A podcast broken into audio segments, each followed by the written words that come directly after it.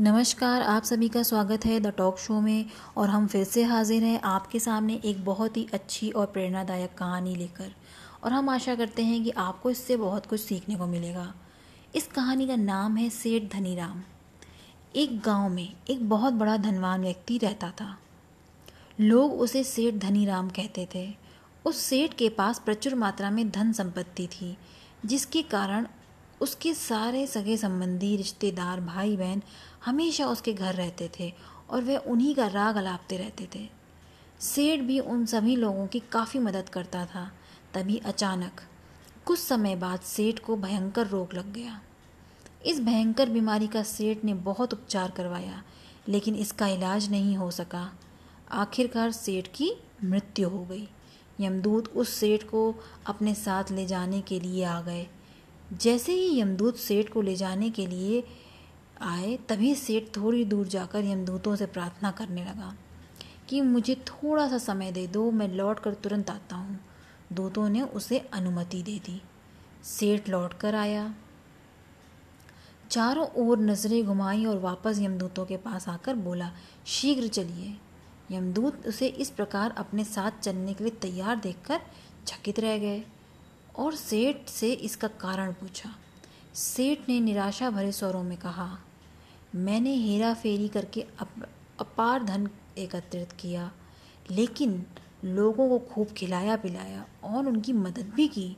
सोचा था कि मेरा साथ कभी नहीं छोड़ेंगे।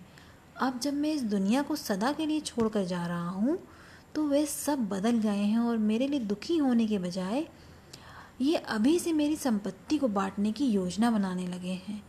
किसी को मेरे लिए ज़रा सा भी अफसोस नहीं है। सेठ की बात सुनकर यमदूत बोले, इस संसार में प्राणी अकेला ही आता है और अकेला ही जाता है। इंसान को जो भी अच्छा या बुरा कर्म करना है, उसे उसका परिणाम स्वयं ही भुगतना पड़ता है। हर प्राणी इस सत्य को समझता है पर देर से। एंड दैट्स इट यही थी हमारी आज की कहानी। और इस कहानी से हमें क्या शिक्षा मिलती है? हम इस बात को अपने जीवन में देख भी रहे हैं कि लोग जीवन के सत्य को भूलकर मानव द्वारा बनाए गए जाल में जैसे लालच, रुपए, पैसे, बुराई आदि, इन सब चीज़ों के नीचे दब गए हैं। आप जो भी भोजन ग्रहण करते हैं, वह पेट में चार घंटे रहता है। जो वस्त्र पहनते हैं, वह चार महीने रहता है। लेकिन जो ज्ञान आप हासिल करते हैं, वह आपके अंतिम सांस तक रहता है और संस्कार बनकर आपकी अगली पीढ़ी तक पहुँचता है। ज्ञान का बीज कभी भी व्यर्थ नहीं जाता। जो है, जितना है, सफल करते चलो। सफल करने से ही सफलता मिलती है। हर व्यक्ति को सकारात्मक तरीके से देखो, सुनो, समझो। हम जितना ज़्यादा पढ़ते हैं, सुनते हैं, समझते हैं, हम अपनी कमियों का उतना ही ज़्यादा एहसास करते हैं और इन कमियों जो हमारी कमियाँ हैं, इनको हम दूर करने में सफलता की मंजिल की ओर अपने कदम को बढ़ाते चलते हैं।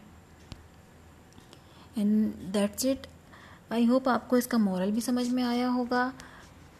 हम अपनी लाइफ में जो कुछ भी सीखते हैं, वह कभी भी वेस्ट नहीं जाता है। और हमेशा हमें अपनी लाइफ में कुछ ना कुछ सीखते रहना चाहिए। हमारे पास आज पैसा है, रुपया है, गाड़ी है, बंगला है, सब कुछ है, कपड़े हैं, अच्छी ज्वेलरी है, ये सब कुछ एक समय तक रहता है। या इसका यूज़ हम एक समय तक कर पाते हैं। लेकिन जो हम पढ़ते हैं, जो हम लिखते हैं, जो हमारी पढ़ाई है, जो हमारी शिक्षा है, या हमें अपने जीवन में जो ज्ञान मिलता है, वो हमारे संग, हमारी आखिरी सांस तक रहता है।